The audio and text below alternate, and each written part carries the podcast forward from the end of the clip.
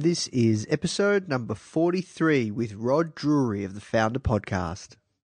Discover exactly what it takes to become a successful entrepreneur and what's possible through entrepreneurship from the greatest minds in business today. Welcome to the Founder Podcast. Here's your host, Nathan Chan.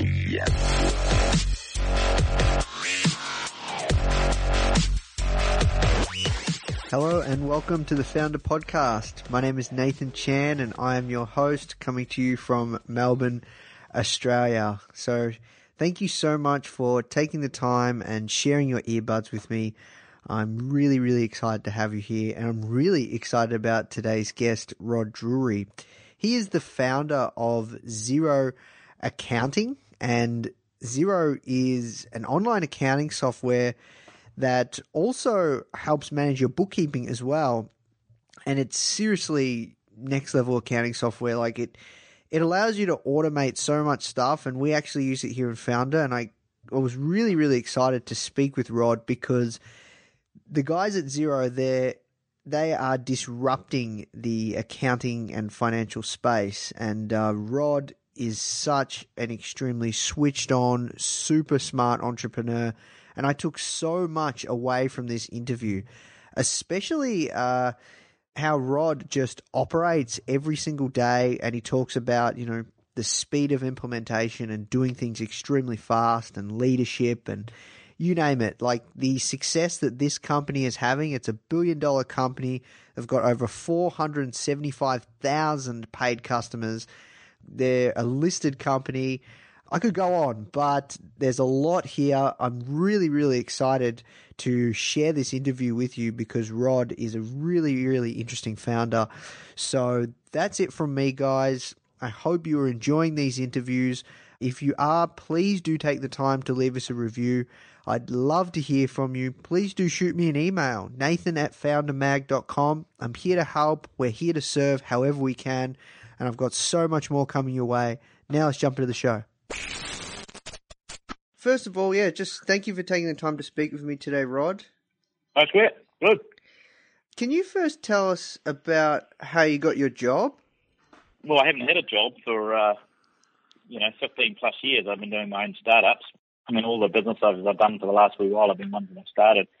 So um, it's never really felt like a job. But um, my first kind of, I guess, real work job was I started with Arthur Young, became Ernst and Young, the accounting firm. Yep. And um, I guess did a bit of internal entrepreneurship there. Kind of worked out what I wanted to do. We ended up building our own software teams inside Ernst Young, or EY as it's called now. And then um, I ended up realizing I really wanted to work, uh, you know, I really wanted to work for a software company, and there weren't any software companies around, so we went and started our one back in the mid 90s. I see. And uh, what was that software company? Uh, that was uh, called Glazier Systems. We kind of uh, really exploited what was happening in Microsoft Windows back in those days mm-hmm. and built a successful little consulting company around that. And then um, ended up selling that in the early 90s. And then that, that's when I started sort of doing my own businesses and investing, and and that sort of led to Xero. I see. And and how did Xero come about? Can you give us a little bit of an insight? Yeah. So you know, you kind of as you get more kind of experience, you see these big opportunities, and we just saw this huge one coming was that, you know, the cloud was really compelling and that small businesses was a very vast but fragmented market. And we saw it all coming together on the internet, which is a, and small business computing is a real hybrid of traditional enterprise computing, but more consumer like sales models. And so we just saw this massive opportunity. We realized that accounting was the killer app for small businesses, kind of the beachhead application and um, that looked pretty sort of obvious to us. And then it was about raising um, enough capital to build a significant business. So we ended up in New Zealand. We didn't have a very sophisticated venture capital market at that time, and we needed 50 people from day one. That's half a million a month, and so we thought we needed about 15 million dollars of funding, which was kind of outside what a normal VC round would be. So we ended up having to tell a big story, and we floated pretty much as a startup so we had uh, virtually no revenue, and um, you know we listed from day one. So we're kind of, you know, with most startups are kind of private and no one sees what's happened. We've been doing a startup in the public eye for the last uh, eight years. Yeah, I know it. That now that's something I really want to unpack and touch on because it's it's fascinating. I understand that when you when you went IPO, you only had hundred paying customers. Is that correct? Yeah, that's right. First of all, I'd like to unpack how did you guys get your first hundred paying customers? I think they were all blood relatives.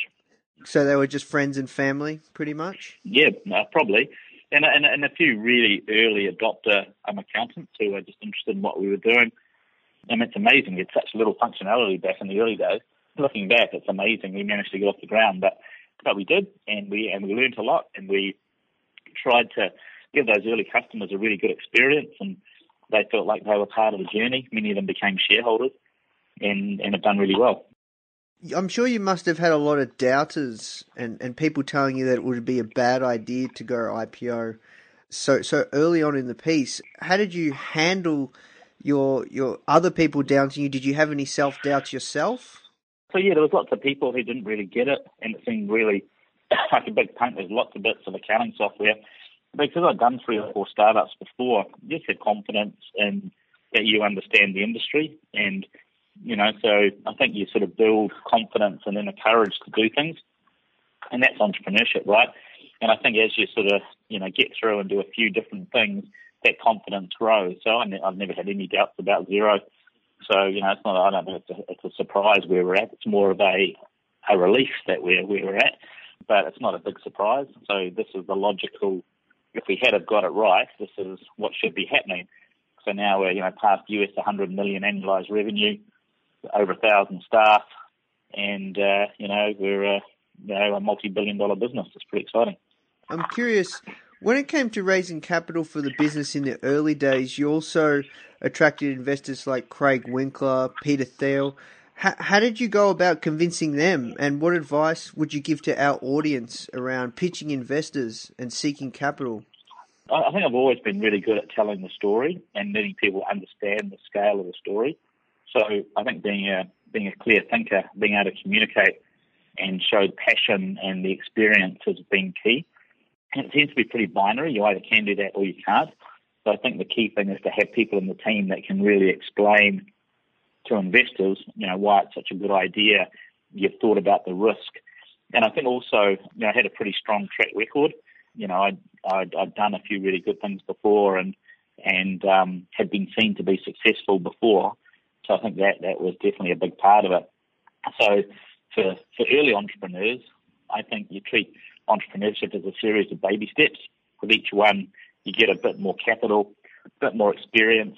You know, your network builds, and you always find better ideas later anyway. So it's more about getting in the game, giving your investors a good good experience, and that allows you to just go bigger and bigger and bigger. So I think this is my fourth one. Mm with early stage entrepreneurs, do you recommend seeking capital or bootstrapping from the ground up and, and I guess validating your concept first? So it's not a choice, it's, it's what you can get. So if you can raise capital, then you should raise capital. Often you can't, so you have to bootstrap. And there may be just some, you know, there's a, the odd once in a once in a blue moon business that doesn't require capital and you can bootstrap. But it's more about you know, the probably the first ones you'll have to, you know, bootstrap or do friends and family or take a loan or have parents pay, put the money in. And as you get more and more success, it gets easier to raise external money. Now, with with your growth, is has there been any key factors that has allowed you to rapidly grow and scale the business that you'd like to mention that may be useful to our audience? Well, I think the key thing is building an awesome team often the entrepreneur is not a very good operator because they're quite different skills. And because we've been publicly funded early on, I've always been out in front evangelizing the business and, and basically selling the business. So that means really right from the beginning, had to good operators inside the business. So I think making sure you build that diverse team with people that actually know how to operate businesses to scale, are smart people who are working inside the business every day while you're out kind of driving things forward and uh, you know creating opportunities is is really key. So it's about you know building a really good diverse team. When you talk about building a good team, what do you look for in in hiring? You know, it's making it's not hiring people just like yourself. It's it's trying to build this diversity and different styles and personalities in different schools. You know, high performing teams need a whole range of skills, whether it be sport or in business.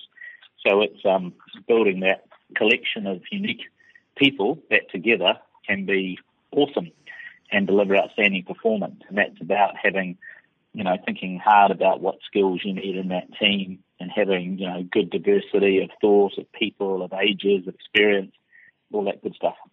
I'm curious, one thing that Tony Hsieh says is he doesn't hire anybody unless he'd have a beer with them. What, what's your thoughts on that statement? I don't have time to drink beer. That's fair enough. Yeah, no, but I, I um, so to me, I'm, I just aren't a big drinker, but we have a lot of fun at work. So I don't, I don't hire everybody who I enjoy, but I definitely you want to enjoy the people that you work with. But you also need to make sure you've got a very diverse team, right? So it's about balancing those things. So you know, you certainly don't employ assholes, which I think is what he's saying. But uh, uh, I think it's much more about what I said earlier around getting a good, diverse team that together can do the job and uh, works out how to work together well. In terms of of management lessons and, and leadership, what do you think it means to be a, be a great leader and somebody that is leading leading the ship? You know, you've got a thousand people team. What what advice can you give from that standpoint? Well, I think you have to lead by example, and you know we have a clear. You know, you have to set the values of how you're going to play, and you know create the kind of framework or charter that the business operates on. Because there's so many decisions, so you need to have a framework for doing that in terms of the way I work, I mean, I don't know how other people work, but I'm very much, I kind of have the vision and can, I can imagine what we need to do and, you know, what the thing looks like. And, and I think what, what works really well at Xero, why, why there's so many evangelists for Xero and people truly love Xero, is we have a really clear vision and then we, we incrementally deliver to that vision so people get used to this flywheel of success as we keep seeing things, having the courage to move in a direction and then execute on that. So I think the the way I sort of work is very much setting the vision, bringing you know making it the team's vision, and you know really listening and having a very open organisation. So we you know, I'm the biggest poster on our internal Yammer network as an example. so always sharing and reinforcing where we're getting to and just showing them that someone really owns the success of the business. And then, you know, you build a great team and try to foster that winning culture. And I'm curious, with with your vision, has it always been the same from the start, or has it changed over time? I think the general direction is very similar. You know, because you have values and have things that you really want to um, achieve, but as you achieve more success, it just grows.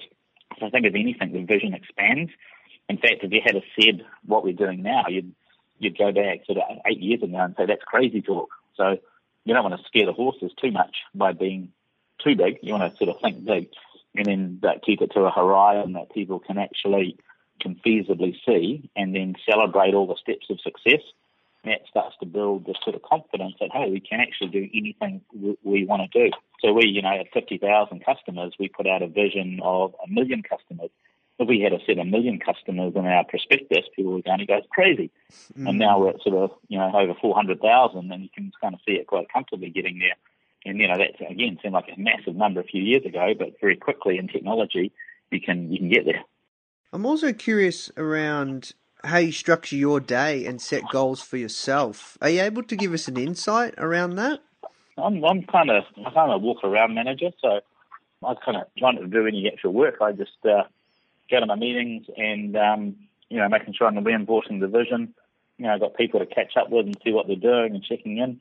So I'm, I'm pretty unstructured. And, uh, but I'm 24 7. So I'm always watching what's going on and just sort of jumping in. I think, you know, someone needs a bit of a hand or to make sure that people are working on things that get us in the right direction. And I spend a lot of time, I've sort of heard it said, it's my job to say yes, because as you get big, corporates want to say no. So I'm much more of the view of how do you say yes to things? How do you encourage people to try something different and take ownership and just run as fast as they can? So I'm very much trying to unblock things and just keep the urgency going as much as I can. So I tend to dart around the business because I've got great people running each part of it. That frees me up to not be um, too prescriptive about my day. I see. And do you have any any tricks or hacks around productivity that you you would recommend to, that that has, that has helped you to get you know move really fast? Yeah, do do exercise. You know, get out on your bike or go for a swim. As you get older, it's more important, and your brain actually needs time to um, to assimilate things, and uh, you can't do that with conscious thought. So, you know, I always find if I um, you know if I have a problem, by the time I'm riding back down the hill, I've I've got it solved. So I think uh, keeping fit and um, doing a bit of exercise every day is really important. Mm, that's a great one. And also, who who do you learn from? Who influences and helps you make some of your decisions? No, no one person. I, I read lots. So you know, have my RSS feed, so I read a lot of information every day. I've got you know my standard tech news feeds, and so you're continually refining your internal models and reinforcing them depending on external news that happens. So I think it's actually the amount of news and business snippets I read is probably what I learn the most from. I think in New Zealand we haven't had a lot of other technology leaders to follow, so you take a chocolate out of every box, but there's certainly no no one person. And um, you know, a big part I you know, talking to my other team leaders and bouncing ideas around, you know, is probably the most value I get from talking to other people. Are there any books that you would recommend that that uh, have had a big impact on your life? Out of curiosity. No, I'm not kind of you know not really that into those business books. I usually give them a bit of the skin to get the points, and um, they normally just reinforce what you kind of know are natural rules anyway. So I'm not a not a huge uh, there's not a huge lot of a lot of uh, you know there's no one or two books that I kind of take out kind of kind of work it out. But when I do read those, they all seem like pretty pretty obvious business things to try, right? You know, having a clear vision, you know, having a clear strategy, learning, you know, you, know the, you can't hide from the numbers. And um, I think because you know, I'm I'm 48 now, I've had done quite a lot of stuff in tech. You just end up, you know, having a pretty good set of internal models of how things work, and that gives you quite a lot of confidence to be able to make things happen. And the biggest thing I've learned in business is actually making things happen. So picking up the phone, asking why, why aren't we doing it now? Why is it going to take a week? Why can't we do it today? Just driving urgency and actually getting things done puts you so far ahead of most other businesses that, that you can win in, in a really significant way. I'm getting this sense of feeling that you have a massive sense of urgency. And do you believe that the most successful entrepreneurs are really fast at implementing things? That's something that I've come across from everyone that I've spoken to the speed of implementation. Yeah, no, urgent. Like, I'm like, why aren't we doing it now, today? If I have a meeting in the morning, have you done it tonight? You know, I'm checking out a few hours later, why have you done it? And it frustrates the hell out of me. So I, I think haven't been done. So I'm incredibly urgent. I think velocity and cadence is an absolute competitive advantage because if you can make decisions fast, get your vision implemented, and that's why software is so great, you can move so fast, you can really change the game. And you just have just operating on a different kind of level of physics than most organizations. I'm curious on your thoughts on the lean startup methodology. Well, we're the opposite of that, right? We're massively funded startups, and that's our competitive advantage. So it's horses for courses. And if you don't have money, of course, you have to be lean. But then there's other businesses like ours where raising, you know, $300 million allows us to build a business that very few people can't. So we don't have any real direct competitors. We're just competing against incumbents. There's no other business software, small business software company that's had anywhere like the funding we had. And if they did get it, we'd see them coming now for three to five years. So I, I don't think it's the. So I think lean lean is, is is one model that's interesting, and by necessity, startups often have to do that. But as you gain more experience, you find there's a whole lot of other models as well. Out of all your success, what do you value the most? Being able to go surfing. how, how often do you go surfing? As much as I can. So I decided to live pretty close to a beach and uh, and you know try to make that an active part of part of my week. So most weekends, and uh, you know work from home a day or two a week. And you know, the best days are when you're doing sort of phone calls overseas and then go out for a wave. You know, nothing better than that. Yeah, no, that that's great that you actually take a break. How many hours do you say you work a day? You said twenty four seven. Like, how often do you sleep? Probably sleep six or seven hours, but I'm emailing from as soon as I wake up till as soon as I go to bed. Mm. But I also make sure I go for a swim, you know, spend time with the family, and I just, you know, work and life is just completely blurred, Mm. and it always has been. That probably a good segue. What has been the, some of the biggest challenges with with Xero, that, that you've faced, and how have you overcome them? I think the biggest one was, you know, doing our IPO in the very beginning. That was that gave us the capital to move forward and, you know, raise our first 15. And as I said, I think we've raised over 300 so far. I think it's always, you know, it's always going to be people and making sure you're getting great people, dealing with people, you know, and because you're growing so fast, you actually outgrow people quite quickly. So what I've learned is to be very active. You know, so we've had, even at the board level, we've had on our third chairman because, you know, going from a startup to a New Zealand scaling company to a global company are all three quite distinct phases. So even at the board level, we've been active around, you know, keeping refreshing the board so it's always got the appropriate talent for the stage of life of the business.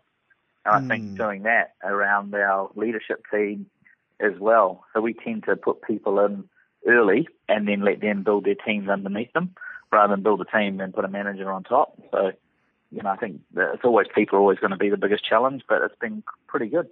And what sacrifices have you had to make to get where you are today? What, what have you had to give up? Well, you know, I haven't had I haven't had massive holidays. I, I don't sort of take big breaks and you know go around the world and sort of flop around and lie on a beach. I tend to be work most of the time, but you know, still that I had plenty of time with the family and all those sort of things. So, you know, work for me, and I basically have work and family. Those are the two things, and, and I do that twenty four seven. So I don't usually travel for pleasure. No interest in it because I'm on an airplane so much anyway. So and I think, you know, when you're doing an international business from New Zealand, you do have, you know, quite a bit of time away from the family. That's probably the hardest thing. And not, not having that regular weekly, like I'm in the same town every week, week upon week, and you join the local sports clubs and all that sort of stuff. I kind of, you know, I sleep in one city or sleep in one town and work in a whole lot of other ones. So I think that, um, that kind of stability of just having a, um, you know, one place that you live and work in is what you give up when you're doing these global jobs. You're just traveling constantly, and you know you have a few nights a week away from home. You know, which isn't fun. Spend a lot of time in a hotel room. Yeah, look, um, we have to work towards wrapping up. Uh, a couple last questions. One, what are three action items you would give to early stage startup founders and novice entrepreneurs? Well, I think they have to build your own personal brand. So you have to, you know, stand for something and get active in your community and do something which is good that inspires others or shows that you take a real interest in moving things forward. And uh, I think that's important if you're going to be an entrepreneur. You can't sort of be a shrinking violet. You've got to get out there and make a difference. Third thing is, you know, you really got to build your networks. And uh, I always think about that as more paying it forward. It's not about the number of people you know. I try to think about when I meet people, who do I know that can help this person? And always making introductions and trying to create opportunities around people I meet. So you're actually providing value to people in your network. I think that's really important. And then the third thing is just making sure you balance things out and enjoy the journey because it's your, you know, the prize isn't the reward at the very end. The prize is actually doing it and the enjoyment of being part of a team that's, you know, kicking ass globally. That's awesome. Yeah, no, that's great. That those are some great ones. Last question is is how do you guys differentiate yourself from your competitors? Well, it's really us versus the incumbent. So, you know, we're just a next generation company that our customers enjoy and love. So, you know, we get word of mouth effects because of the way that we deal with our customers and the beautiful experiences we've created for those customers. Awesome. Thank you so much for speaking with me, Rod. It's been an absolute pleasure. The Founder Podcast has come to a close, but it's not time to sleep. It's time to hustle. Download the Richard Branson issue of Founder Magazine for free right now by visiting foundermag.com slash Branson. Again, that's an absolutely free download of the Richard Branson issue of Founder Magazine containing an exclusive interview with the man himself. It's only available at foundermag.com slash Branson. So download it now and we'll see you next time on the Founder Podcast.